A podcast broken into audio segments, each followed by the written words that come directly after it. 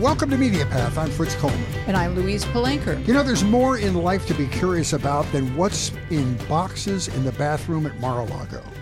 There are books and movies and TV shows and other content served up every week on many platforms. Here at MediaPath, we like to call some of the better things to your attention. And then after we get your attention, we really make it worth your while by bringing on fabulous guests like Craig Shoemaker. Craig's a multi award winning stand up comic, one of the best working. He's a writer and producer and actor and author, the founder of a great organization called Laughter Heals. We'll talk about that. He's been my friend for years. We went to the same college. He graduated.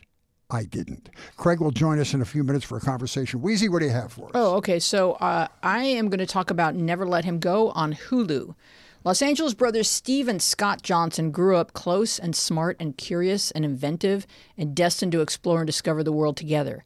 It was the edge of the computer age, and great wonders and achievements awaited their intellectual contributions until Scott, just days away from earning his doctorate in mathematics at Australian National University, was found dead beneath a cliff in Manly at the age of 27. Scott's death was ruled a suicide, but his brother Steve had doubts, and he has doggedly never stopped searching for the truth. Never Let Him Go unfolds its story over four episodes, which tug at our own memories of coming to better understand the full range of human sexual and romantic inclinations, and just how many of our loved ones are not conforming to what we were once taught was the natural order of things. Scott died in 1987 when AIDS was surging and people were frightened. And traditionally, male pursuits such as police work were populated by guys who may have easily imagined that if they had ever found themselves attracted to a man or having to admit that attraction to themselves, they would just hurl themselves off a cliff.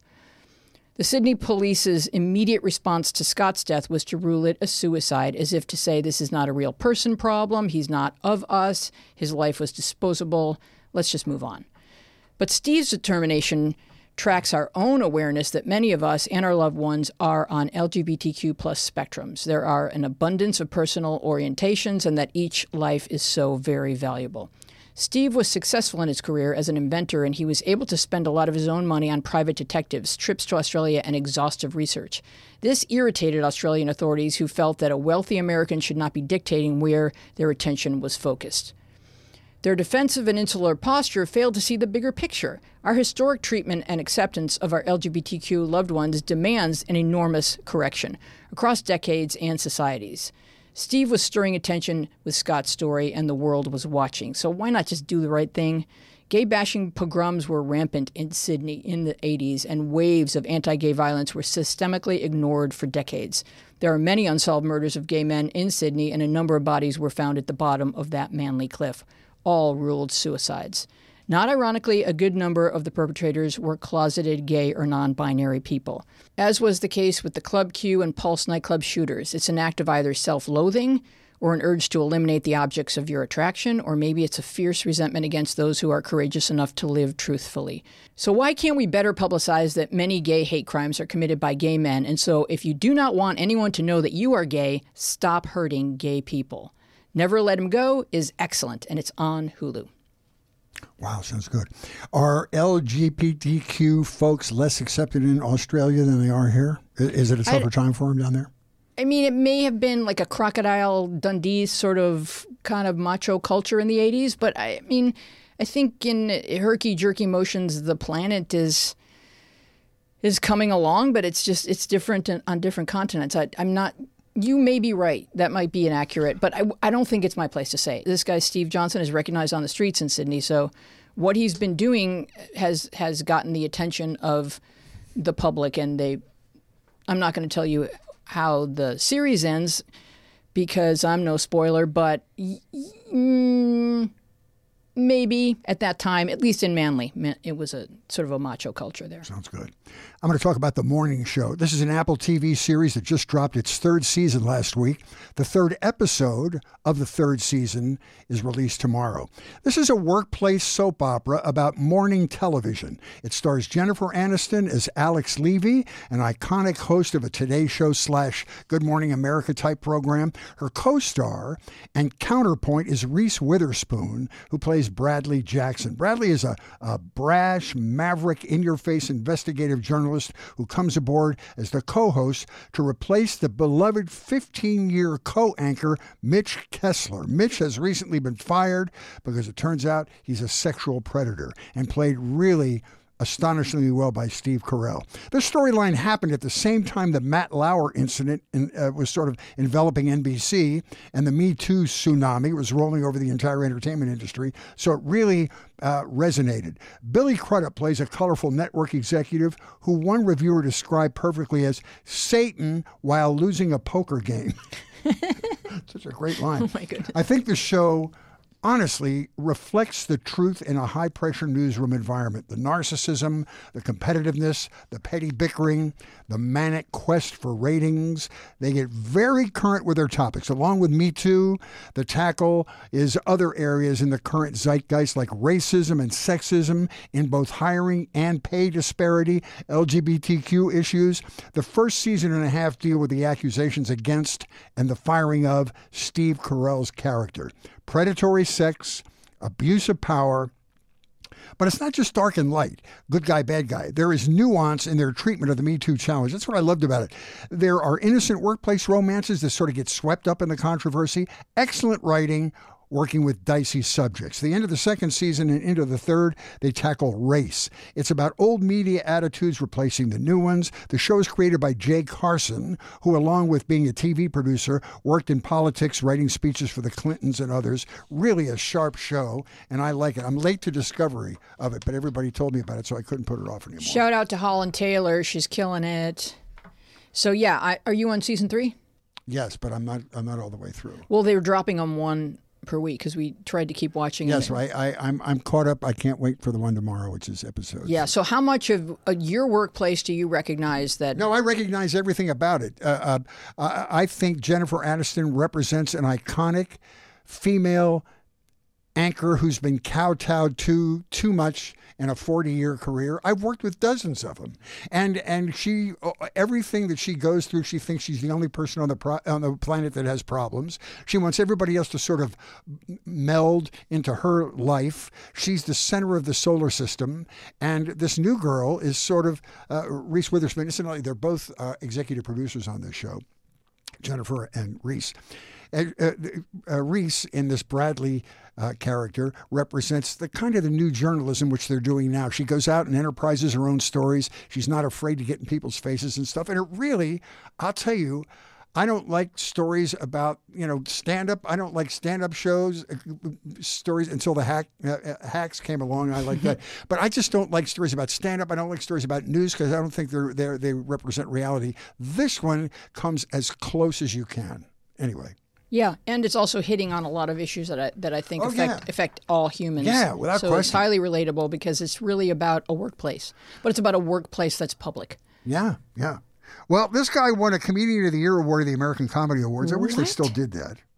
Uh, he did an acclaimed 90 minute stand up special called Daditude. Great title. He played Wilson Gromling on Parks and Rec as the head of the Liberty or Die Party, way ahead of the extremism we have now. He played Bandit in the critically acclaimed movie Middleman, wrote on season two of Fuller House, has a best selling book entitled Love Master. I can't do it like you a, a- a digital journey to love and happiness. In 2003, he founded laughterheals.org, which is a nonprofit group dedicated to using laughter for healing. A documentary right now he's working on, Live to Laugh. He wrote and starred in Totally Baked, which is a cult classic. He has a production company called Really Big Shoe Productions with a slate of over 25 television and film projects. He and I both went to Temple University. I'm happy to have my friend Craig Shoemaker with us today. How are you, brother? We don't have any time for you now because Well, you yeah, that was- for that bio. He's The- too busy uh, to be here. He yeah, needs to leave. I, I got to cut that thing. You, you learned it. You learned the great trick of show business, and that is diversify. Diver- yeah, it's very important. But I learned that seriously- at Temple University, and you would have found that out if you graduated. No, it was in no. it was in your final year. You missed it. I didn't finish at Temple. That's I, I, I, I went and and left like it was sad, and I, I actually it's one of my great regrets. I left about 15 credits shy because I was in the radio business, and I got offered a job at Wi-Fi, WIFI, which was a top uh, 40 FM Top, uh, station. absolutely. And I got offered a job, and I could not refuse the gig. I'm with you. I did the same thing. I did not. I didn't finish it first. and I mean, and, and, and I figure I'm. I'm going to college, being taught by teachers who have never worked a day in the business, and I began to resent them a little bit. So I I just bailed. agree. I, I- you know, they- what what do you know? Although I did have one professor you might remember, Bob Bradley. He I- was, yes. Remember Bob Bradley? Yes. He was one of my professors. All he could talk about was Bill Cosby. They don't do that anymore, though. Well, Bill Bill Cosby, that's true. Bill Cosby was one of the reasons I went there. He's the he had a commercial. I don't know if you remember the commercial. He go, Kevin O'Malley, sixteen hundred on his SATs, number two in his class at Cardinal Dougherty. He could have gone anywhere, but he chose Temple. No, That's what that's what drove me to go to. Temple. and David Cosby. Brenner was a big topic big of Temple conversation. guys. He He was a- Hall and Oates. yes, That's where they met. They were at Temple. Yes. Wow, Sister your Sledge. reunions must be lit. Well, yeah. Well, they're a little older than me, so I, uh, these are people that went there before I did. Bob Saget went, went there. He was actually our, my deli slicer for my mom. That's how I met him. He was like Yeah? my mom would order uh, co- uh, corned beef from Bob Saget. He worked in his uncle's deli. Let me ask you a Pantry question. Pride. Yeah. How You- was he at Slicing Deli? He was Any a, talent? He was a funny guy, no talent, no talent in that department. funny, funny, in- funny in that department. For Let- sure. let me he ask won an you- Academy Award at Temple University, actually. yeah, for a student, he a Yeah. student Oscar. Called Through Adam's Eyes, a movie that he did. Yes. But you I wrote have like Marilu Henner like memory. By the way, unbelievable. That was like- good. Yeah, I was just with her the other day. you We're like wrote- freaks together. She's a lovely woman. Yeah, she's the best. You you wrote on season two of Fuller House, and so Saget probably has some specific memories for you, all- even over and above the stand-up world where we knew him. and the deli slicing. Yeah, I mean, Bob, Bob was. Um, he's another one who's very diverse in his career and really just went wherever he needed to go. He you talk about the morning show. He actually was on CBS morning, Yeah. uh, and that's how that's how he started as well. When he moved to Los Angeles, but remained a really great guy until the end. And that's something that I think that people should follow about us in Philadelphia. We have this reputation that we bomb Santa Claus with snowballs and stuff like that. Philadelphians really are truly rooted. I mean, even the trees are rooted. Out here, they're not. I mean, there's palm trees; they don't even belong here. But there's like this rootedness to. And I train my kids to all be you know, East Coast people because there's something about that. And it is about being genuine and knowing your friends that you've known since kindergarten. My accountant since kindergarten, he passed away recently, but I've known him since we shared a cotton milk together. And this is this is you know what I mean? It's I I really believe in that. So in Philadelphia, you don't get your own carton of milk. No, you do not get your own carton of milk. You you, you, you do get your own cot, but you don't. You have to sacrifice. share the milk. I'll tell you, there is no more uh, rabid sports town than Oh, Philly. my God. Because Yeah. my, I was in summer school at Temple because I was uh, a, a, an underachiever a bit, and there were guys. The first time the Flyers won the Stanley Cup, Oh, yeah. there were guys in my class that cut their final exam to go to that North Broad Street parade, and they had to go back in September to take the test to see if they passed the last semester. I remember. That's how it. hardcore I remember it well. Yeah. We ran over someone, so I remember that. but it was. It's it's insanity what goes on there. They, really are in their sports teams. But what I like about is the family element, and and that's something I don't like about Hollywood. Is it's a transactional community. Everything's based on who you work with, and when you're finished working with them, it's very rare that people are connected in that way. Yeah, it's like one of the first things I asked you is, can you bring Tom Jones over? first thing That's you did, not yeah. what you say to someone. Is this your not- amends that you're making It's right just now? I, I apologize. It's not that was not okay. Right out of the gate. That was entirely transactional. It was it, you know? It's not like you had done anything for me yet. No, I mean I know you're hosting me, and that should be enough for me to go get you Tom Jones. And I think you asked for a few other guests. Hey, hey, Bobby Fritz- Sherman, I think was on the I list. I met him Sherman. one time, so now he's on the list. I'm, I'm your casting director. Wait, but back up, back the truck up. He Yeah. brought you a breakfast sandwich. He did bring me a breakfast sandwich. That is not very we would common like Bobby Sherman. Okay?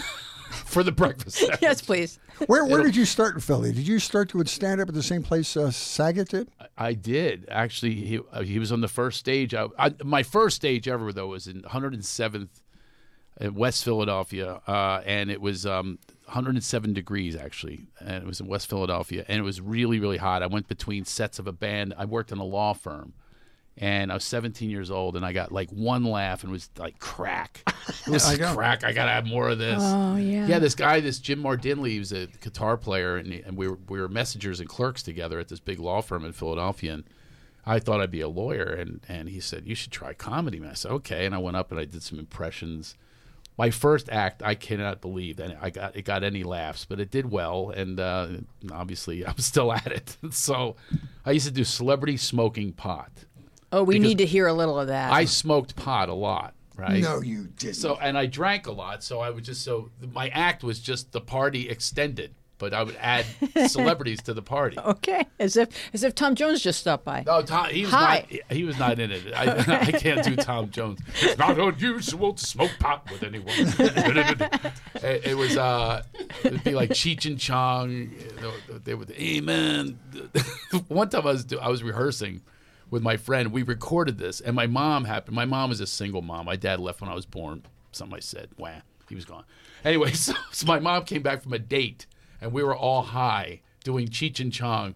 My mom talking about her date who made her smoke pot, and it's the funniest tape. I would literally pay hundred thousand dollars for that tape. It's missing, and it's my friend in the background. My mom was like a like a I guess you call a milf, and a divorcee.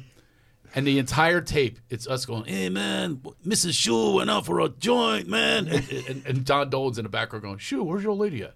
Where's your lady at, Shu?" And then she came home and talked about her pod adventures. But your mom was a hottie because you you talked about how she belly danced at one of your one of your graduation. Now that's supposed to be off of my bio. My mom had a cease and desist on No, that it's- one. She's not happy about that. I found It's it in your story, though. podcast. I found it legit. Like It is a true story. She became Scheherazade, the belly dancer. That was her new identity. And uh, I'm not kidding you. These are the words that I heard. She bought us a keg, and I hear it on the record. It was a record player. That's how long back it was. And I hear from upstairs, I have a treat for you and your Oh, friends. I'll never forget those words as long as I live. And now descending the stairs is Scheherazade, her new name, with a jewel in her belly, belly button, and Wow. finger cymbals, veils. Hey, and my Mom. friends are going, "Whoa, Mrs. Shu, you're hot!" And, and uh, uh, she was so mad that they threw quarters at her. I said, "Oh, they're supposed to know the proper etiquette for a belly dancing mother at a graduation party of high school." yeah, paper money at least. Come on. exactly. That's what she wanted to who pay. raised Well, I'm you? going to talk about that. I want to Yeah. talk about pot and alcohol with you because yeah. I think this is what makes your career uh, a, even more special success with the things you've had to overcome Yeah. in your life. You're sober. Yeah, my As- new as podcast is actually called, well, it's called Still Standing Up.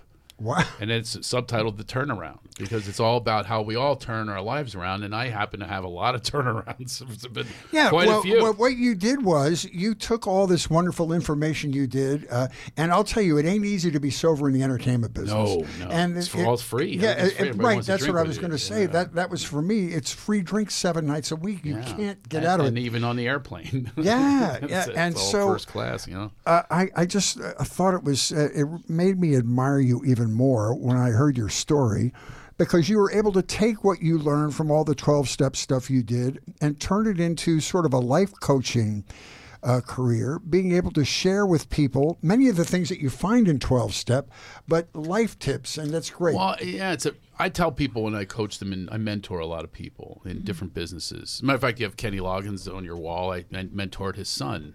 Oh, I have to tell you one of his jokes oh, please. that we wrote together. yeah. His dad is really into colon therapy. I don't know if you knew this. It's he, not- He married, he married his colon therapist. wow. Nude. While they were in the nude, his colon therapist. Colonics, yeah. He's getting Seriously? colonics, and he goes, "I love this woman. She's got my shit together." Can I curse on here? I, just cursed. Of I'm course. About Kenny, yeah. sorry. What's that? Wow. I didn't think people still did that. Cursed? Colonic. Oh, Oh, that just sounds. They don't do it anymore because they've all married off. They've all married their colon Oh, therapists, I, I, so I they're had out a of it. colonic recently. I, I did that, you know. So um, I've done it. I've done them a few times. And What is he, it about that- apparently he married his. I guess he get a discount that way. Yes. so, so and he got really into it. Now I'm not kidding you. This is a true story. And I'm working with his son on material. His son was doing like regular material. You know, how about these dating apps? You know, all that kind of stuff. I said, come on, man, tell people you're Kenny Loggins' son. So he goes, he does, and he says about his dad. He built a machine. It was like a from Italy, imported, and it was like it looked like a big cappuccino machine. And it was it was for these colonics. And he said, my and he says it was in his house. And he goes, my dad literally built his own poo corner. Whoa. That's genius. Greatest joke ever. It really is. And On- then he quit comedy. I said, I'm going to be his son just to do the jam joke that I wrote. I was, I thought that was such a great joke. But A anyway, colonic with a nice froth, like a cappuccino. Ay, ay, ay. But anyway, But yeah, you've I- helped people with, I with, help with people a everything lot, that and you've I learned. tell them though it's not important about the jokes. The jokes are not important. It's important to know who you are Mm-hmm. because all the circumstances you're in, we're in every circumstance you can imagine. So, for instance, I'll be on this podcast, and then I might be next week on the Howard Stern show, and then I was on you know like Rick Dees for years, and Rick Dees would be like pressing sound effect buttons. Howard Stern wants to make fun of you. So, or I'm touring with the Reebok National Aerobic Championships and leotards and malls, and the lights go out. Who responds? Not the jokes. You respond. So the better you know you and clear out all that stuff and have this expedition of yourself, that's what's going to be the jewels. Those are that's where the the real gems are. If you're in, in the creative business, to tap into that creator, you got to purify. You have to let that out, and you get rid of the baggage that prevents that from that. I call it genuine energy flow. So that's mostly what I teach, and most comedians want to go. You know, people learning comedy want to go. "Oh, I need an agent. No, you don't need an agent. First of all, anyway, but. Uh, that you're not going to get jobs from an agent going and making calls for you. I have some news for you. If you know you, it makes all the difference in the world. But don't people resist that piece of advice do. because it requires a ton of work and it's scary? It's it's ab- to self-reflect, to be accountable, to all to make these discoveries is really takes a lot of courage. And sometimes people don't have the courage, so what they do is they numb it out or they run away from it. They do all even suicide. You know, I've had cases of that, you know, friends or whatever. I mean, people that I know that just couldn't take it anymore. They couldn't take what they were finding. I find everything to be an opportunity. You know, uh, like ego, I, I call it, uh, it's an acronym, evading growth opportunity. So if my ego gets in the way, I'm evading opportunity for my own my own processing, my own release of all these things that keep me down. And what's great about comedians is we do reveal the truth. We pull the curtain, which is wonderful. But if you're not willing to do it with yourself 1st mm-hmm. then you're just exposing other people. Then you're causing to- more toxicity, and it's your opinion versus theirs, and you don't really know what their experience is. That's why I don't even get into gossip, into like celebrity gossip and things like that. What's my opinion worth? My experience, if I experience over, if I met Donald Trump, which I have, right? I'll tell you about that story. I'm not going to tell you my story, my opinion on his politics. No, but we would like thi- to hear the story about how when you met him. Could we? not my kind of guy. You know, I mean, so Fair. if somebody says to me, What a uh, you know, generous comment. Fair. What's- well, what I say to people is, is and this is true. He does not share my values, so that does not mean you know that I have to be campaigning against him and be negative and things like that, and just you know pick a cherry pick the things that I don't like. I will say that these are the things that these are the things I experience as something I don't want to pass on to my children. That's all it is to me. Is like we're handing the planet to these children. Who's the best steward of that planet?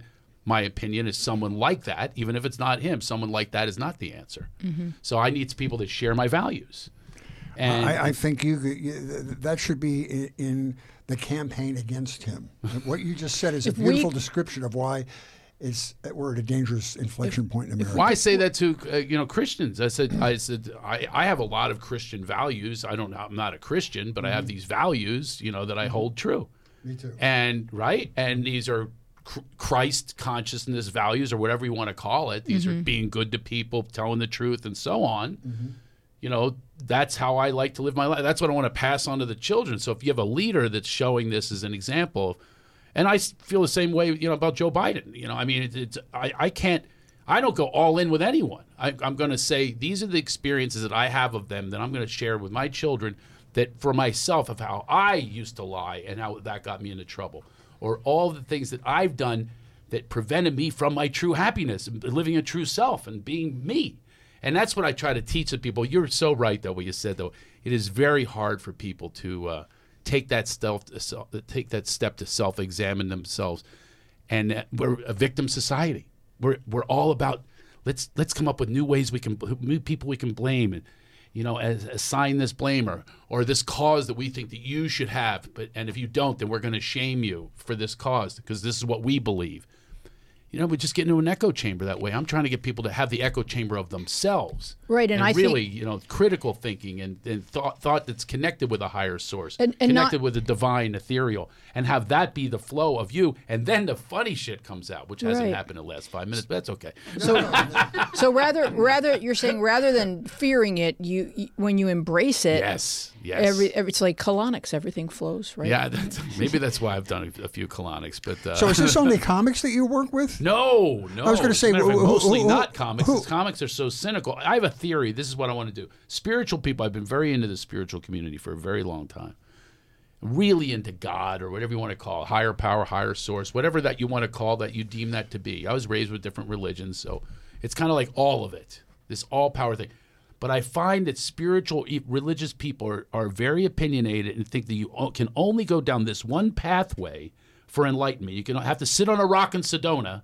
You have to say namaste instead of like, hey, have a good day, you know, whatever it is. You have to say something that's Indian that we chose for you. That, that, there's that. They're very uptight. And then you got the comedians, very cynical and very sarcastic, very cut off from the heart sometimes, very opinionated. It's all about the mind. So my goal is to build a bridge from the woo woo to the ha ha.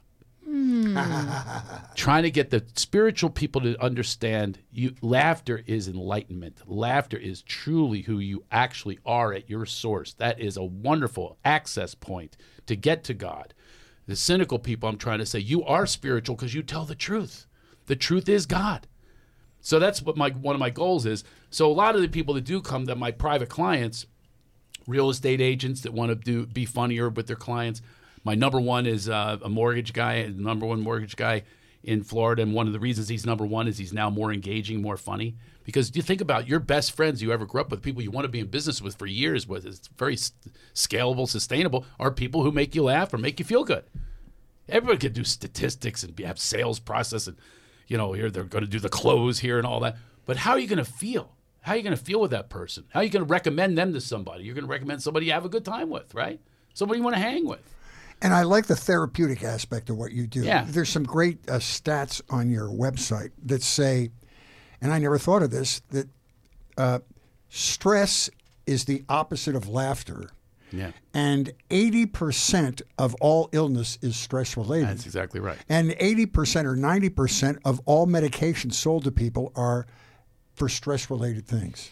And that usually leads to more. It usually leads to even more difficulties. That's the that's the unusual thing about To numb, it. to numb it rather than You're just numbing it. You're masking it. You're masking something that's at the root. At the very root is where you want to get to, and that's what laughter does. That's it, uh, it oxygenates your body, healing endorphins, your, your circulatory systems, engage your brain, your synapses, everything with laughter. Well, Do you go on so the road the- and speak to large groups or small groups, or how, how do you how do you Well, impart this information they're more to people when you're small. Yeah, I like yeah. them to be larger. Yeah. But you know what's against me is corporations. Corporations aren't interested in hearing you have something. You have free access to laughter.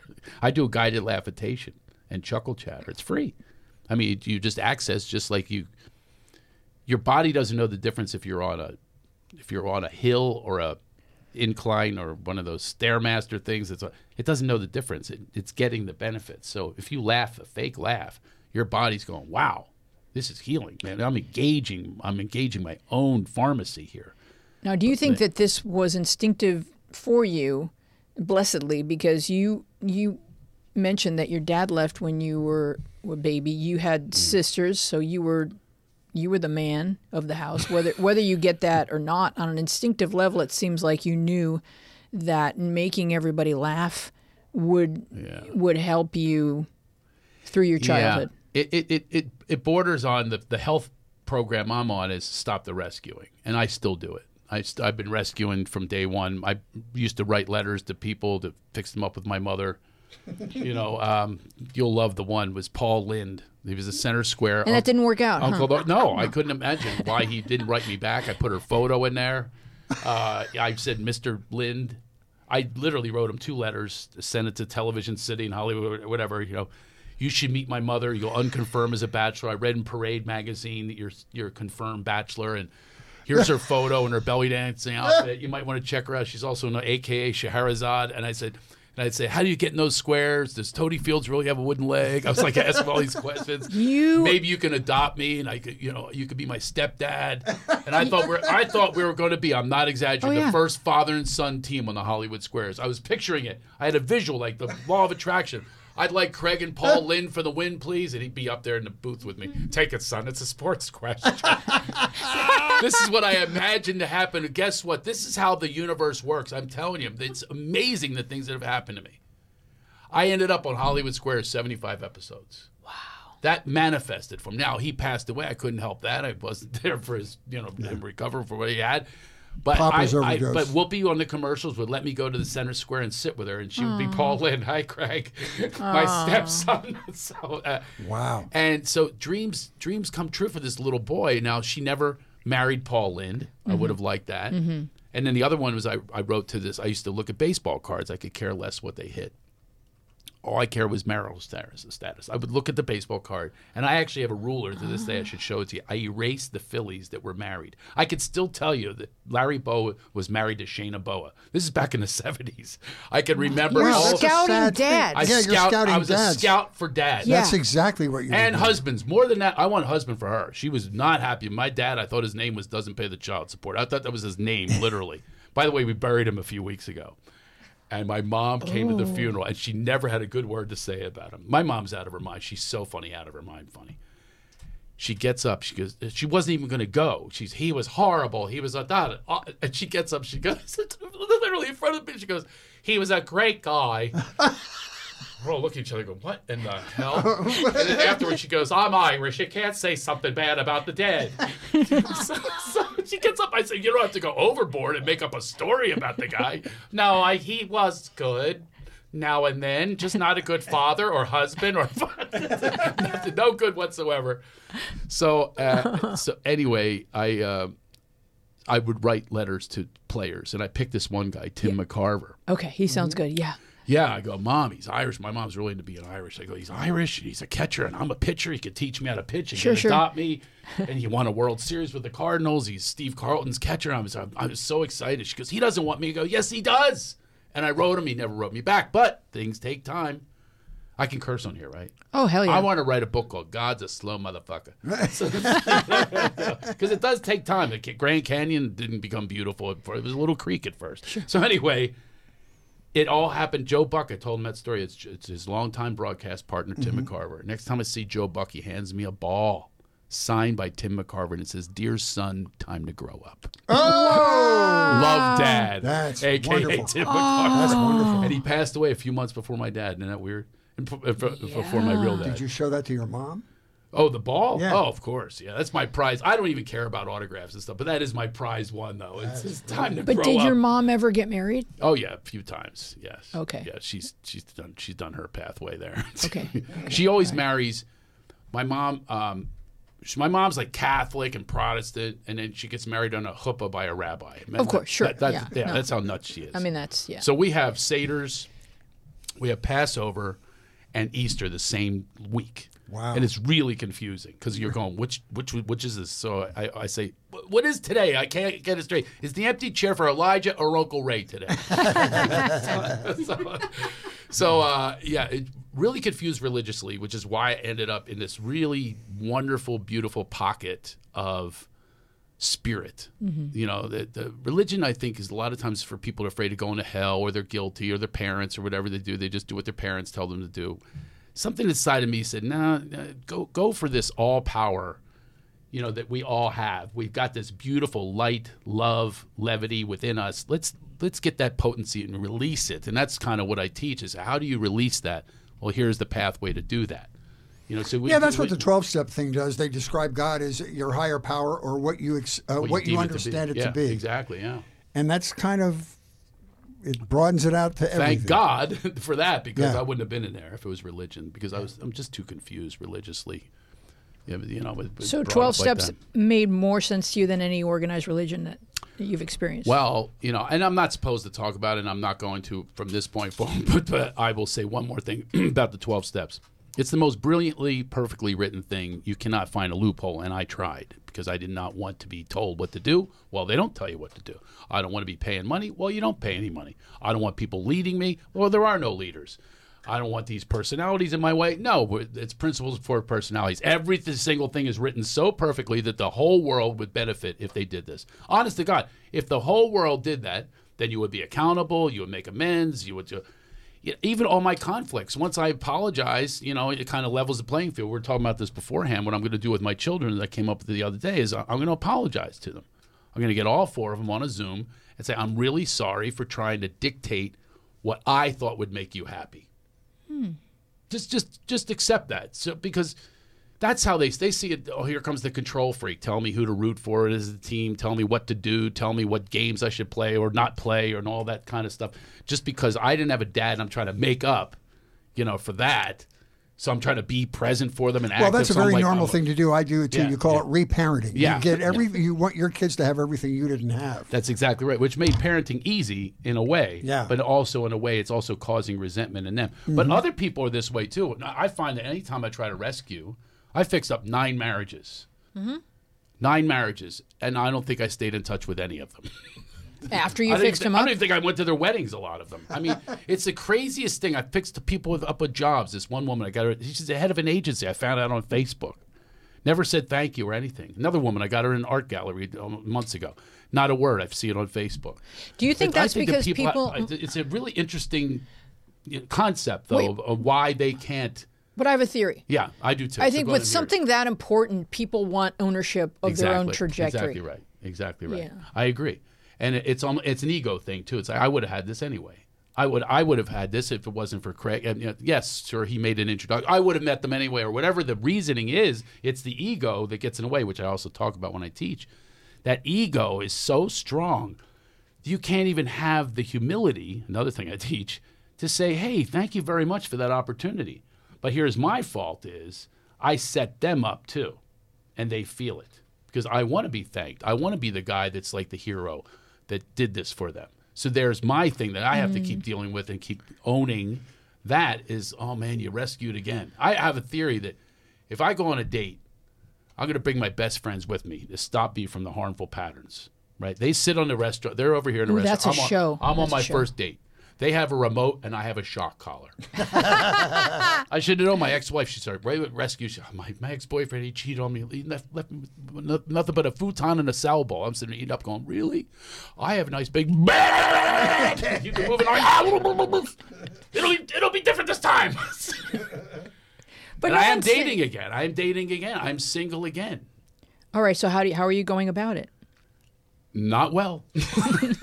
These dating apps are unbelievable. I just thought to myself, because I'm really into connection, if you couldn't tell, right? Mm-hmm. I'm looking at you in the eyes, I'm taking you in, you take my energy in, it's vibration, it's frequency. How do you get that from an app? On the, the words that they chose to put in their profile or the photos that they chose, Think about if society was based on this years ago. What if Mrs. Edison said, "This Mr. Edison, ugh, I don't like his beard. Swipe left. We don't have a light bulb. we don't have a light bulb." I mean, it, it, when you think about, it, there's no intimacy now. There's no connection. We need to have that connection, and this is also what I encourage people to do: is have yourself connected with your insides, without the echo chambers, without the people that you go follow and just repeat their words and their statistics to keep you in fear and anger and rage about someone else. But do you like yeah. that's true because that's that's a a method of false engagement exactly. to engage us via that instinct, yep. which is not a healthy instinct. Not a healthy instinct. So, what do you? How do you parent your kids? Because I know that when it comes to teenagers, they would much rather do something scary over their phone, like tell someone that they like that person when they're and they're not getting any of that that feedback that comes from the vibrations and the energy. That's right. Yeah. So well, how do you? How can you grow like that? I mean, really. I mean, I don't want to sound like the old fart, but how how can you grow like that? I always think to myself, what if if the device isn't there? If somehow something happened to internet or something happened with uh, 5G or whatever it is and it disappears, and where are you? You're lost in the woods with no compass and they don't even know what a compass is. I have I, I talk about I don't even I'm guilty. I don't even know anyone's phone number anymore. I mean, we Someone, can I filled out a form. It said emergency number. I wrote nine one one. we can, we can ask Garrett this question because he is a certified teenager. But they the weird thing is, and your kids probably do this too. They say I've been talking to this girl when they have not been talking. Not talking. Yeah. They've been, but they use they use real life words when they're talking about online transact, you know, uh, transactions or. And even when I'm trying to ask someone on a date, they'll say, "No, I'm not. I, I need to know you more." Well, that's the way to get to know me is go on the date. That's how you connect. And those, I one just now I could show you on a dating app. She goes, "No, I'm not going to do it like that." I said, "Well, let's get off this thing and let's do a phone call." No, I have to get to know you first. You, you know, be a gentleman, and- and some version of what a gentleman is. I, said, to me, that is a gentleman. I'll go. I'll open the door for you. Sorry, I'm gonna. But why why wouldn't she be willing to talk to you on the phone? They oh, they have lines. They have, they, have, they have lines like, well, there's that, and there's you know, I want to protect myself too, but there's also uh, this is not a job interview. There's that's they have these standard answers now for these things, and I'm just saying, just let's connect and see what we have in the world in the world of chemistry. There can be no chemistry in the digital world. It's impossible. It's digital. I mean, it's a way to eliminate smokers or whatever. I mean, Okay, it does- that's a that's a good one. That's a great one. Yeah, that that's off for me. That, that will not happen. I will not date a smoker again. Right? So you're right. You can do a process of elimination, but you can't eliminate conversation. You can have those. Those are like And communication is deal- nonverbal. You need to be with That's right. somebody, and you need to feel the vibe, and, uh, And it- it's and- not honest. and collaboration is mm-hmm. co it's 2 mm-hmm. it's you have to collaborate mm. and you know to be creative even if you're having a creative discussion like my last two women i went on, I went on a date with and one i talked on the phone they actually were really mature fun funny and we just had these really engaging conversations so that went well but you never know where it's going to go i mean and i just had a big surprise i've been i when i was single the last time i was single i was on AOL, you know, a chat room. There, was, there was no there was no dating. All right, be honest, I'm still on AOL. But anyway, but there was there was no dating apps, you know, like that. There was no swiping. It was just generally you met someone wherever you met them, and so I went all those years of bliss, a blissful marriage because we actually met in a spiritual center, so we knew we were centered in that. And once she left that, mm-hmm. then deified a cult leader, so now she's in a cult oh boy. and the whole thing just blew up. And I am so powerless over what to do about that. However, I do know this that anytime I try to convince her out of the cult, she's going to go deeper into the cult. So if, I'm to be, it's like they say in attraction rather than promotion. If I'm to be attractive to get her out of there to even have a discussion about it, it's not going to come from me.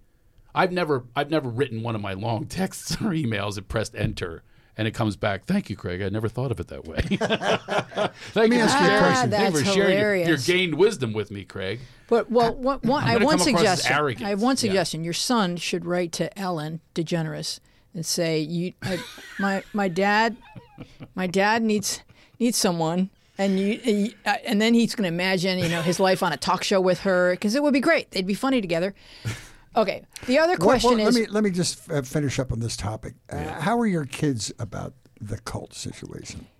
the two young ones that I, that live with me half the time are they're they've really accepted it. Like they're probably even better at it than I am.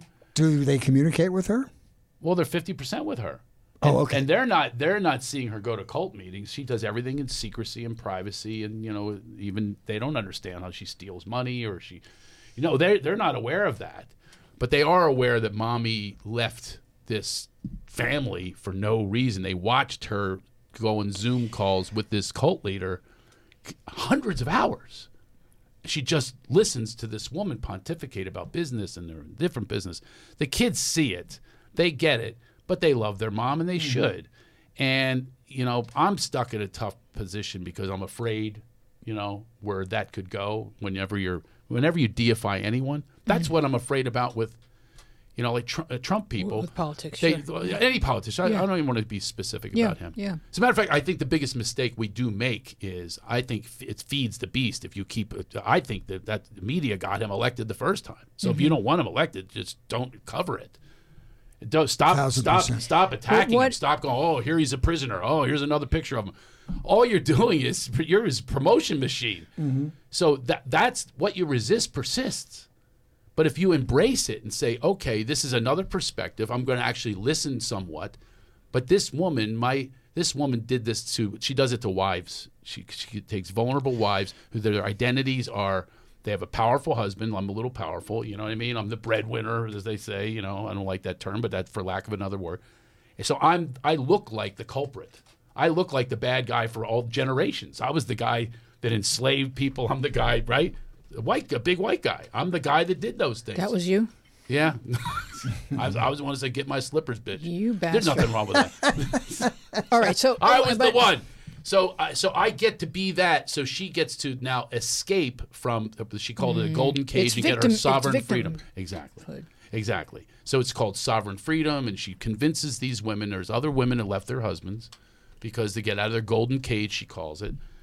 I'd like to be in a golden cage just for a day. Just for a day. Somebody line my cage. Right I now, I have a cage for a rescue dog that I'm lining. when I got divorced. And when you have young kids, your circle of friendships is created around other families with mm-hmm. young kids. I mean, it's school and oh, sports oh, and all that's affected because they have to take So sides. when I got divorced, we were, and I, I, I preface this by saying we're better friends now than we were when we were married. So I'm not talking out of school Mm-hmm. Yeah. here. But when we got divorced, she had this finely honed victimhood. And I was in show business. So it's obvious why they got divorced because he's probably got an 18 year old girlfriend that he's banging yeah. between news shows. Oh, yeah. When the truth is, that was so wrong. I, I, I was never unfaithful Fritz, to my. Fritz, did anyone ever say to you when you got divorced, what'd you do? Yes. They say those, they literally go, what'd you do? yeah. That's the assumption. What'd you And, do? and truthfully, we were both miserable in the relationship. I was the only one that had the guts to leave. yeah. And uh, but but uh, all uh, my friends, all of the friends we had created over this marriage, ghosted me because they immediately assumed that it was That's my exactly fault. right, yeah. And then when they realized, because I was going over to their house and helping my kids with their homework like five nights a week, the only thing I wasn't doing was sleeping there. So when everybody learned that I wasn't leaving and I wasn't the bad guy and I wasn't cheating, and it took years, five to ten years for me to work my way back into this circle of friends because they totally misinterpreted the reality of the relationship. But that victimhood thing is something you can't yeah, fight. and then absolutely, and if the word abuse is ever brought up, you know, I mean, she's been violent, and abusive, and everything. But you think I'm going to be? Who do you think they're going to believe on that one, oh, right? Oh, that's very interesting. Yeah. Oh no! I, It's scaled I was way arrested. toward men. I was arrested. oh yeah! Wow. She went off into the dark and went, "Something's bad here." The police came and they put the cuffs on me and they arrested me. I had COVID. I spent the night in jail. Hmm. And all they kept saying is, "You can thank OJ." I said, "Please look at the scratches on me. Please look at the bruises." She had beaten me and then ran off and said that I did it, right? And I, I'm a big guy. If I was to do that, use your common sense. She'd be, you know, she'd be hurt because I'm a big guy. But the men, because of you know all the history, again, it's mm-hmm. history, and I've always been so compassionate about women, big time. I was raised a feminist and all that, so I understand that side of it. But there's this pendulum that swung so much that the Me Too tag gets associated right away. I believe her goes. The, how much has that happened, right? And it's really difficult for a man, even to me saying this now. Oh, he's a victim. No, I'm not. I'm trying to say make people aware of these things. I, I was kidnapped by a serial pedophile. I make people aware of that too. On the eh, you know how to look for the signs and not be in denial and have courage to address these things. That's what my freedom that's happened for me is I get to say that now. Are you you. Did you just say you were kidnapped by a serial pedophile? Yeah, when I was 13. Yeah. Can you talk about that? Yeah, I talk about it because I'm free. The guy is not. He does not have the keys to my prison. What happened? You know, I it was a guy that um, you know he befriended me after an Eagles game. I was really into sports. I wanted to you know have a dad. I wanted to have a dad so bad. And this guy came up. He became my dad, like a dad figure. And he convinced me that he was like, and he was. He was somehow he got back back in the locker room. I met you know, these famous players. I'm a little kid. I'm meeting Roman Gabriel. He's a quarterback, and Harold Carmichael engulfed my hand. It was like unbelievable memories. And then he took me away uh, to a uh, Washington D.C. and I was approved to go away because who would ever think this? And I thought I was going to go to this. I bragged to my friends, oh, they're going to have the white gloves at our limo, and it, it was literally a ghetto hotel.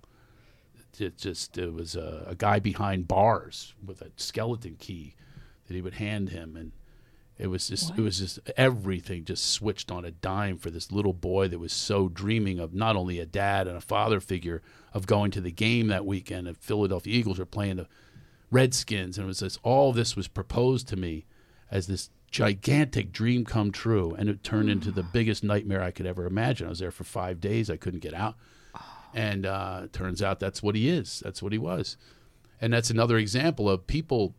When I speak to people, I say, "Get to your truth and tell the truth," because if you hide the truth, then you turn end up suicidal and drug addicted. And I held on to that secret for a long time. And you're only as sick as your secrets. That became a sickness in me. I could not drink that away. I could not do enough mm-hmm. drugs to make that go away. Did your mom know about that? My mom knew about it right away, and that was one of the things, issues I had with my mom. She wouldn't do anything about it. She didn't do anything. She was angry that he called her at three in the morning. I'll never forget that. She goes, "He called me. He woke me up." I was like, "He also took your son away," you know. But she, you know, it was all about her. But I'm very healed with my mom. My mom just called me a few minutes ago. I love my mom so much, and she ended up apologizing for it. She basically said to me, "I just didn't know what else to do. I didn't know what else to do." She And I- wanted you to I- have a fatherly experience and didn't understand that he was a pedophile. Oh my God! Of course, she was so happy. This guy's out of my hair. He stops blaming me because I was blaming him. Look at this, and I was, and I, and I, I tried suicide. I mean, after that, I, I took these neckties and I tied them around this, uh, this closet, and I tied them on the knob, and I had them. I was I had my little noose that I made from Boy Scouts. I learned, I learned that. And I hung there for a little bit until my mom walked in. Holy And this is typical of my mom. She goes, What are you doing? Oh my God. Those are new neckties. wow. get up.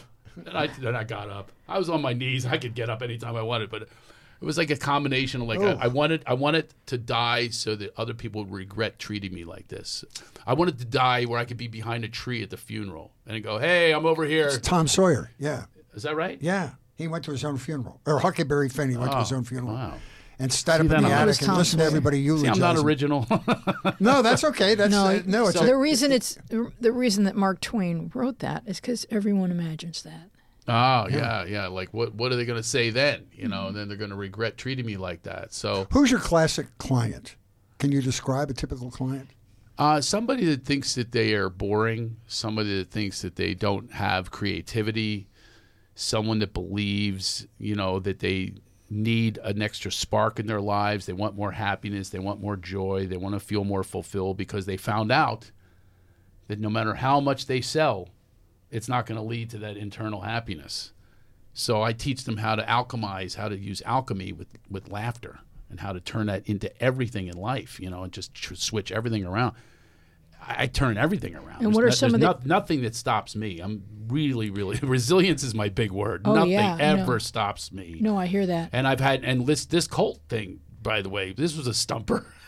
and my dad's a cult leader to top it all off. Wait, he what? became a cult leader. My dad. What do you mean? So this is like history repeating You mean- itself. not oh, in wait, a good way. My dad had his own cult in the Pocono Mountains. He is ran that why he left your family? No, no, no. He for, he actually he left. There's one woman. It's it's pretty funny, but I knew her. His this woman was like his his front person. Would tell my mom the child support checks coming and never was.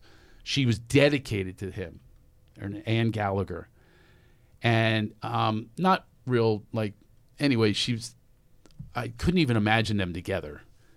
He would always surround himself with lots of women and he eventually had what he called his harem. There were 14 different women, oh mother, daughter, and he ran mule rides, these giant mules in the Pocono Mountains. I actually was involved in business with him a little bit. I would go up on weekends and help him with my friends build the farm, and I watched how cult leaders operate.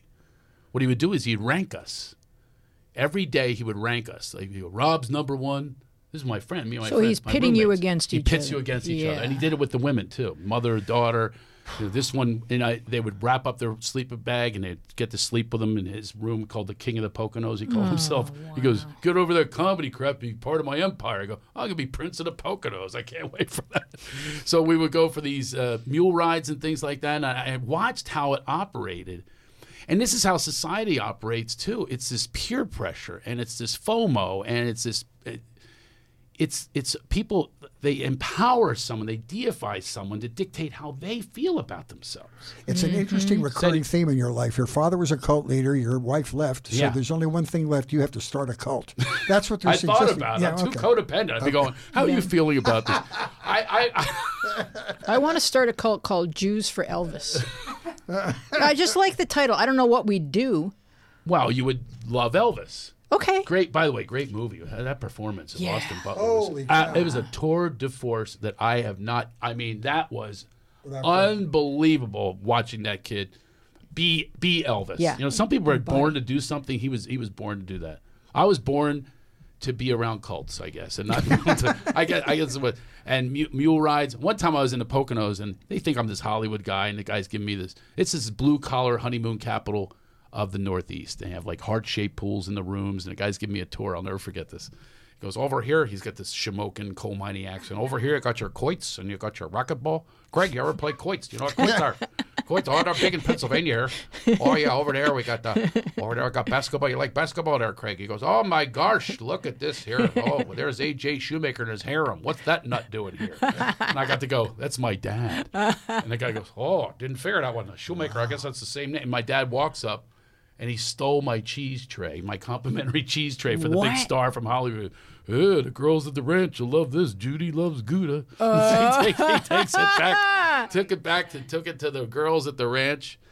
But this is the way uh, some people are need that. They yeah, but don't you feel like Elvis was in a cult of one? He was in a, the Colonel Tom Parker cult, where he he saw himself through the lens of uh, this guy. It, he, he never really Yeah, saw the himself. Memphis Mafia might have been a cult. They That's were all living in the say. same house. I was about to say that. Yeah. So he never they were felt- followers. Yeah. He never felt any personal agency that we think he should have felt based on his talent, but he, you know, he had he had just so much that he was responsible for, and he hadn't been raised to be that that powerful. So he surrounded himself with people that he's thought would help him with that. On, on your website, you, you make another comment that I found really interesting, and that is that um, uh, after a tragedy, um, laughter and humor can be your great salvation. And I look at your life, you've had some really tragic slaps in your life, Yeah. and humor was your defense mechanism. Absolutely. What literally got me out of being beaten up. I mean, I was beaten as a kid, too. Oh, my God. I, eighth grade was the worst. We moved again. We used to word, move. I thought the word evict meant move. Like, here's the eviction truck, mommy. And then we move again.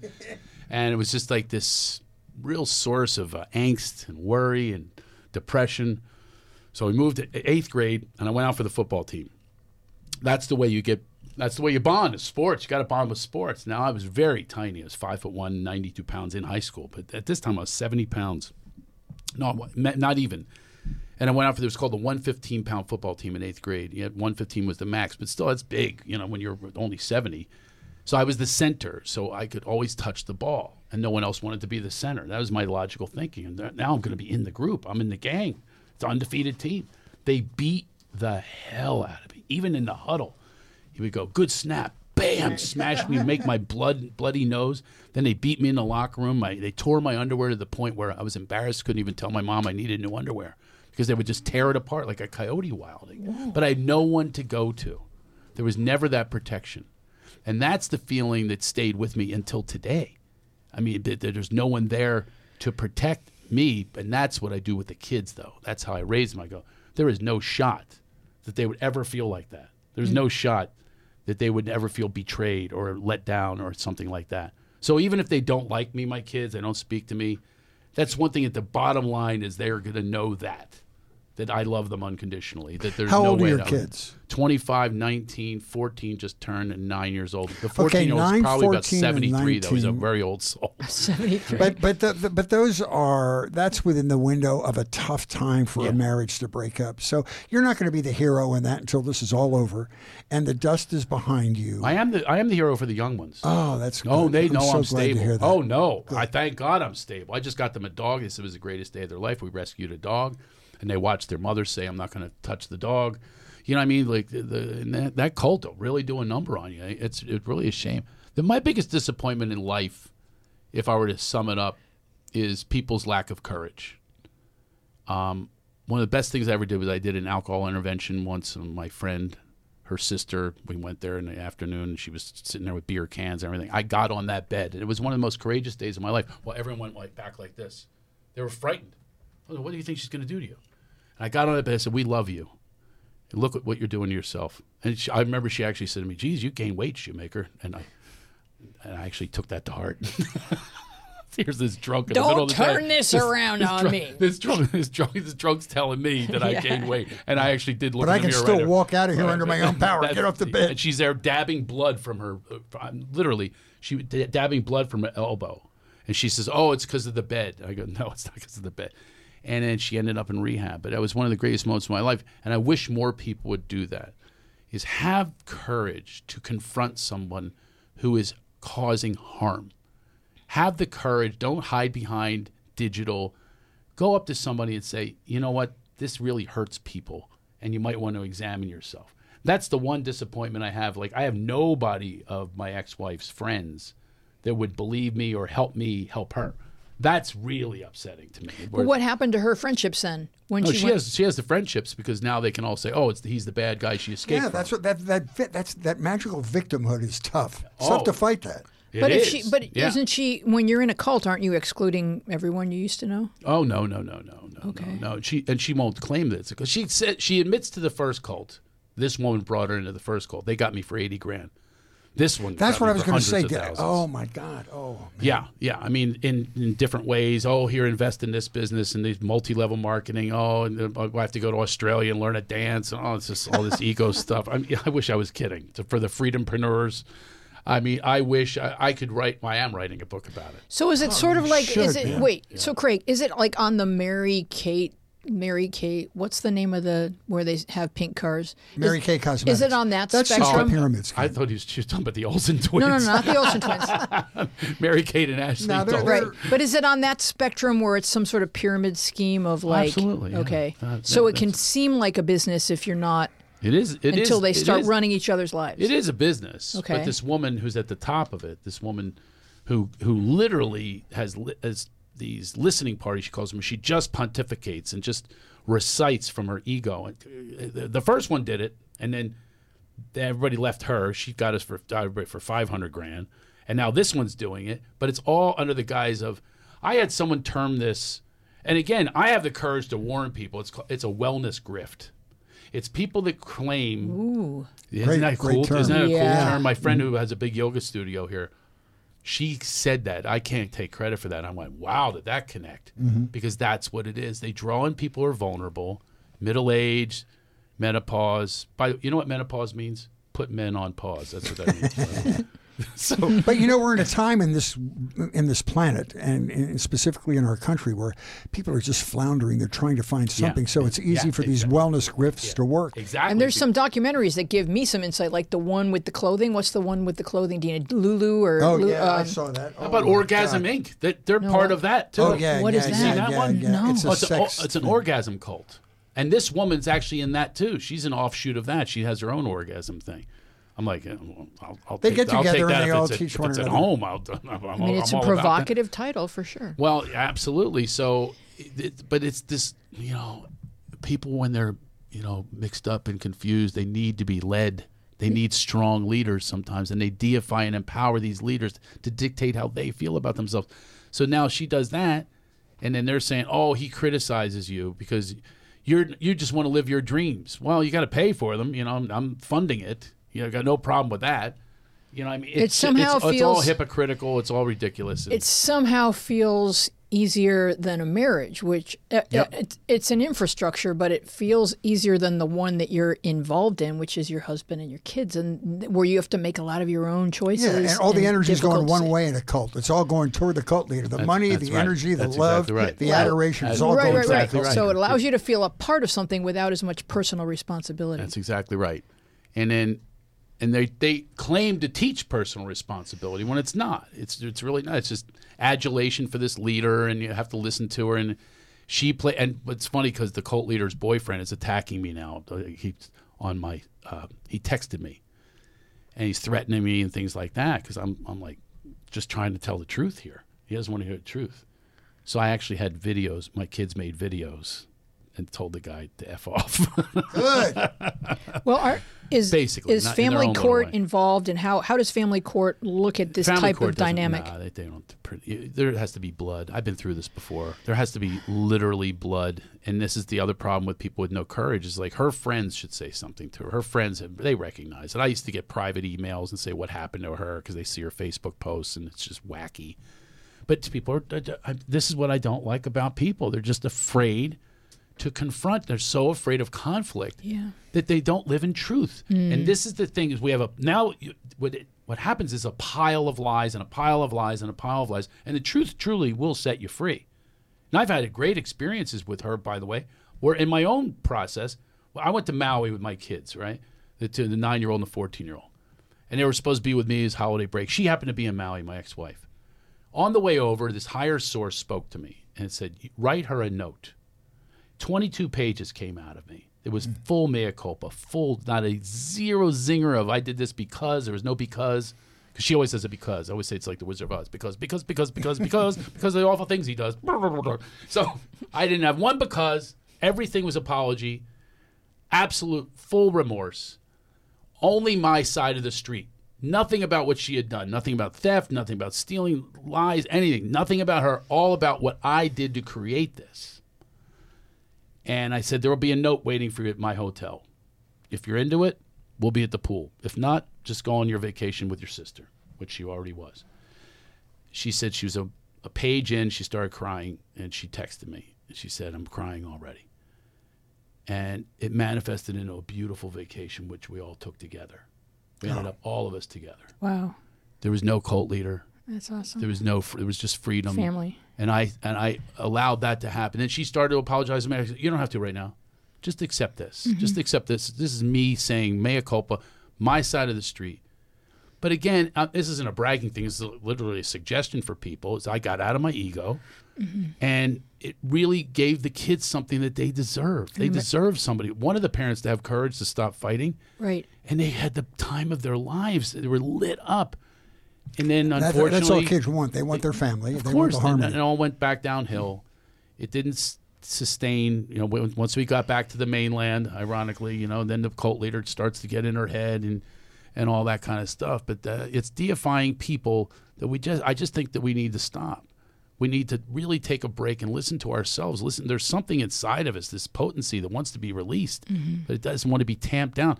And oh, here's the biggest thing I teach. You were asking me what I teach. Yeah. We're all born love, light, and levity. We're born like that. And then we have to comply. Then we got to get in line. My book is Get Out of Line into Alignment. Get in your own alignment. Your alignment is love, light, and levity until they say, no, stop that. They shame you for laughing. What are you laughing at? They say in Philadelphia, what are you laughing at? Right? Stop that. Don't don't be silly. Wipe that smile off your face. These are the voices that we hear. And then uh, here you get a grade because you know that Columbus sailed the ocean blue in 1492. I know the Nina Pinta to Santa Maria. I know all that stuff. Good job, Craig. Here's an A. What good does that do me today? Is there any subtext to what Columbus did, by the way? Is there any real history to that? It's kind of evaporating right now. No, it's all memorization, and that's we memorize what they want us to memorize, and then you get rewarded for it. But why are we not rewarded for being who we truly are? In fourth grade, I was finally who I truly am. I started telling a story. I'll never forget this. This was really my biggest moment of my life. I told a story. I was in new school again, beaten. I was poor. We were uh, poor. I was caught with a thimble sewing my pants by a rich kid in the bathroom, and he came back and shamed me. It was really a bad year. I was beaten in wedgies and swirlies and thrown in the toilet. And this one day, I started telling a story about actually my mom beating me, and I went, "Oh my God, these people are like paying attention." They start laughing. Man, this guy who hates me is giving me attention. Then I embellished the story. I said, "Yeah, she beat me so bad I had candy flying out. I was a pinata." Ah!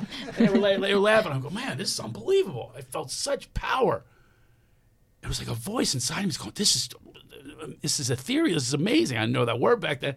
And the next day, she took me and she locked me in a closet for a whole day with my hands bound behind my back with blue yarn. Your mom or No, the the teacher? teacher, Mrs. Stout. She lo- she took my hands and bound me, and she said, "You sit on this box. You think about that the entire day." I was only allowed to eat with my hands free. And that moment, I was spoken to, because there's nobody that's going to encourage you to do comedy. No parent, teacher, peer, nobody says go do comedy, or you got to really screw up. And uh, the voice said, "No, you keep going." And I'm so glad that I did because I was able to gift it, share this gift, turning tr- turning tragedy into laughter, into joy, into happiness. I'm able to also power over your enemies. You got recognized from people who Yeah. were beating you up, and you were also assuaging your own bad feelings. Exactly. That's exactly right. The shame went away. Really cool. It was really beautiful. It was a beautiful moment. and because I stayed being a comedian, I had the strangest story happen. There was this minister. I spoke at this church, and you know, like I said, I'm not really uh, necessarily a Christian, or but I spoke about laughter healing to this group of Christian men. And the, guy, the minister comes up and he goes, "I always wanted to meet you." And he's a really sweet guy. And he goes up and he tells a story about 28 years ago. He was studying to be a pastor, and he had a best friend was his mentor married, three kids. He wanted to be this guy, big Christian, and he had a fiance. She got pregnant. And he took her to his parents' house and he said, This is my fiance and she's going to have our child. And he said, No, you abort that child or we'll never speak to you again as parents. He said, We disown you. He says, I can't do that. It's against my religion. Said, well, then get out of our house. You are not our child anymore. And he leaves the house and he's, Oh my God, I don't have parents anymore. She takes her ring and puts it on the dashboard and she goes, I can't marry you. This is not your child. It's your best friend's child. Now, this guy, we're hearing the story and we're devastated. Imagine being this guy. He's betrayed by his parents, her, and the Christian guy who's teaching him Christianity, who's screwing his, his fiance and impregnates her. And all that's going behind it. He's completely distraught and suicidal, understandably. He knows exactly where he's going to do it. He's going to drive off this cliff to the left. It's one of the most extraordinary stories, and it goes back to the fourth grade that I've ever been a part of. And this is why I say that sometimes things are being scripted that we can't ever, ever analyze or ever come up with in our brain. So he tells that story on stage and that day to these Christian men. And that night I went to Kenny Loggins, my old buddy. He's doing a song called Peace of Mind. I was really, really feeling divine and feeling this this beautiful spirit. Just feeling love in the air. And it was so beautiful. Here's my friend Kenny saying Peace of Mind. And the guy texted me, that pastor, and he says, The reason I didn't drive off that cliff, he says, someone had just handed me a CD of a comedian named Craig Shoemaker. Holy cow! What? He says, I laughed till I cried. He goes, You saved my life. And I've always wanted to meet you, and I'm your friend forever. Oh my He's God. my one of my closest friends today. Oh, what's his name? I walk with him, Rob, Rob. and I walk with him, and I debate him on religion. He brings it to the pulpit. I go there sometimes. He talks about it because I have resistance to certain things like sin and things like that, and religion, blah blah blah. And that was the moment I went, oh, that voice was strong. That voice said, you keep going. So I was able to make this comedy, to make this CD that saved this guy's life. And then a week later, he met his wife, and they're married to this day, and they have five children. And all of that happened because this guy happened to be handed that CD that made him laugh till he went, man, life is worth living. And that's the thing about laughter that people don't understand. It makes life worth living. My best friend, Michael Goldberg, wrote Cool Runnings, Little Giants. We bonded all the time through laughter. His daughter was born in laughter. She was conceived with him imitating my Love Master character, blah, blah, blah. He was given a year, he was given three months to live. And his daughter was a year and a half old. And that's when I started Laughter Heals. He showed up for all of it. He wanted to laugh every day of his life. He put that in his prescription. He lived 15 years past the doctor's prognosis. 15 years because he just added laughter to his life. Talk about your dot .org. I want to hear the information where people. That's can, where it was founded, because Right. Golds is my muse. laughterheals.org. Yeah. And we're we're all about the healing powers of laughter, raising the awareness of the power of laughter. We're now iPads and things we're bringing them to hospitals. We need money for that, and you know also my guided laughitation programs and chuckle chatters and bringing my winning with laughter. The programs I train other facilitators, bring them to hospitals, aftercare facilities, wounded warriors, uh, first responders. People are stressed out there, and this is the great relief of it. And look what it did for that guy. You know, it gave him hope. That guy had hope to live. And because he went, man, I can laugh like this again. How crazy is that? That's beautiful. And it gave him another chance. And it turned out the whole his whole life flipped. The I think it was the following week he met his wife. His Well, life completely. It's just flipped. like that. You were able to flip his energy. Not Yeah. just that he was laughing in that yeah, moment yeah. and having that realization, but his energy shifted. Exactly. And that attracted Yeah. good things. Exactly. You're exactly right. Yeah. And it attracted his now wife to him, where he has an understanding within his spirit that this is more important than the misery. This is more important than the resentments. This is more important than the anger, the rage. This is more important to me. But we don't put it at the most. We put resentment and rage and let's get the justified misery loves company. Let's go find some people to collude and enable me. That's what my ex-wife has. Yeah. She's got all these people going, "You escaped from that marriage." I think we You think know, that it's that's more what they important. believe. I think we think it's more important to put out a fire, but it's a perceived fire. It's perceived. You're right. Yeah. Exactly right.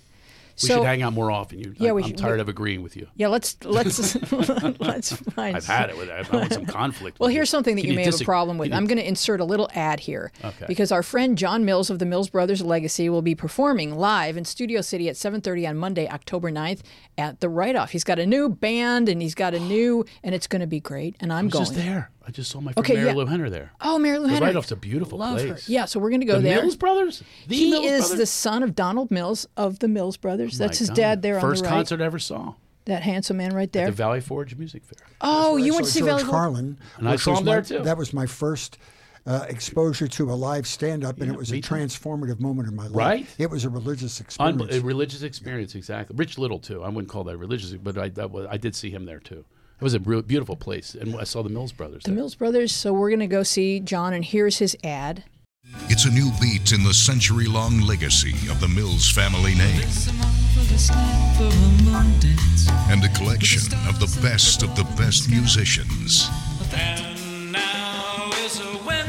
It's John Mills's super band, Orchids in Zoom. Orchids, in Zoom. For one night only, Monday, October 9th at 7.30 at Studio City's Write Off Room, 11502 Ventura Boulevard. The legacy continues. John Mills's Orchids in Zoom.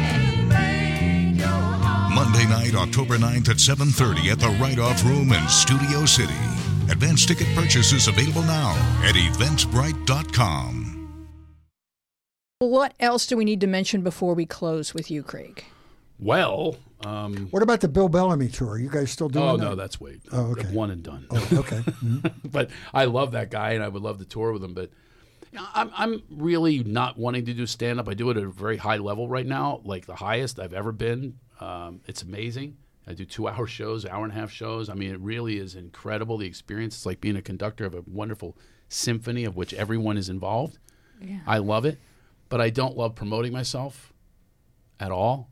I don't love everything else that comes with it. I don't like the ego that comes with it. I just want to make people laugh. And if I could do that, like I have this group, you know, we have a, I have a group like a course, and they took a course, and I take them through an eight week program. If I could have more of those, I'd be much happier. Where we go Zoom, and other people, they do their fun assignments, and they bring their fun assignments and things like that, and to have other people experience joy that they create, and to think that I helped inspire that, that to me is better than standing ovations. You know what I mean? Where you think that you can help It's someone. life-changing. Yeah. if you can help them change their lives and give them the tools and the, the keys and the pathways, like the shift Sherpa. It's like teaching a man to fish. Yeah, exactly. Exactly. So I could teach anyone how to be funny. No one believes me. I can absolutely teach anyone to be funny. And find your own funny, by the way, not some telling another joke, a corny joke, or whatever it is, but sharing your own experiences because everyone's funny. It's just that we're told that we're not. And like, like I said, we're a program. So my program is about reconditioning the way we're conditioned. We're conditioned from get go. Do this, do that, do this. Sit in the corner. You know, here, I'll give you a reward. I'll give you an award. Uh, Here, here's a medal. Here's a here's a pin. Here's a ribbon. That's what we're taught. Oh, good. What good do those things do? I just threw out a bowling trophy the other day. Who cared? no, it was a baseball. That threw- who cared? You know, what I mean, I was holding on to this thing. I'm starting to get rid of this thing. I'm doing I'm doing this whole purge You're Purging. right yeah. now. What do I call it, Gianni? I call it 30 day cast. A 30 day cast. Instead of fast, I'm casting things. Oh no, I did that when I moved. I threw You out did? everything that I didn't want. I saved things that were meaningful to me. I invited my son to take what he wanted, and I threw. I had a truckload, an 18 wheeler full of stuff that I didn't care about. Tapes in my garage from early in my career. Then I, I mean, here's the way I thought about it. My mom died, and I'm an only child, so I had to go to her house and sort this crap out. And I said, what made her think? That anybody gives a shit about all this stuff in her closet. same. Nobody.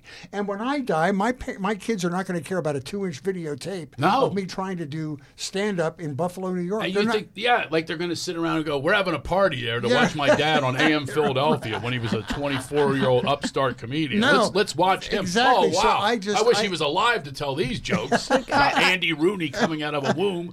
I, who the who cares? That's exactly right. Yeah. And I would like- hold on to this. I want to differ. I think you should throw away the bowling trophy for sure. But those tapes could have been digitized. I've digitized everything that Same would here. be I of value to it. It's- You can digitize your bowling trophy. It means nothing. It means absolutely. There's no worth to these things. And you're right. The kids could not care. No, I it just, was just my a my dad. I, I have his stuff. He nothing. There's There's, a couple there. articles I thought were interesting. A couple photos. The rest I'm going. Even that, I have such a hard time because I grew up poor. I'm going. I don't want to throw this away. Of course, I want to throw it away. It Yeah, means and- nothing but to it was even beyond that. I forget the emotional connection. I looked at it and said, "What is this?" I, stuff I couldn't even identify. Throw it away, man. You know what I kept? I made homemade bongs when I was a kid. I still have a oh, few of Oh, there we those. I thought to myself, that the resin in there would probably get somebody like really, really high. Just the resin that's been there for forty some years. Homemade bombs. I made bongs, not bombs. Oh, bongs. no wonder you had a result, uh, had a reaction Oh. like that. You thought I was making. Thank God we clarified. At dinner tonight, she'd be going, oh, I really liked him a lot, but then he talked about homemade bombs. had I a thought to myself, backyard is he the of- Unabomber? Is he Timothy McVeigh in Oklahoma City? What is wrong with this guy? Bongs. Sure, Bongs. why not? Keep the bongs. Yeah, For yeah. sentimental. Well, sentimental reasons. Well, maybe my kids can use them. They're a legacy I will pass on. Their legacy item. All right, here come our closing credits. Thank you so much for joining us. We would love to continue this conversation with you on Instagram and Twitter, where we are at MediaPath Pod, and on Facebook, where our show page is MediaPath Podcast, and our Facebook group is MediaPath with Fritz and Wheezy Podcast Community.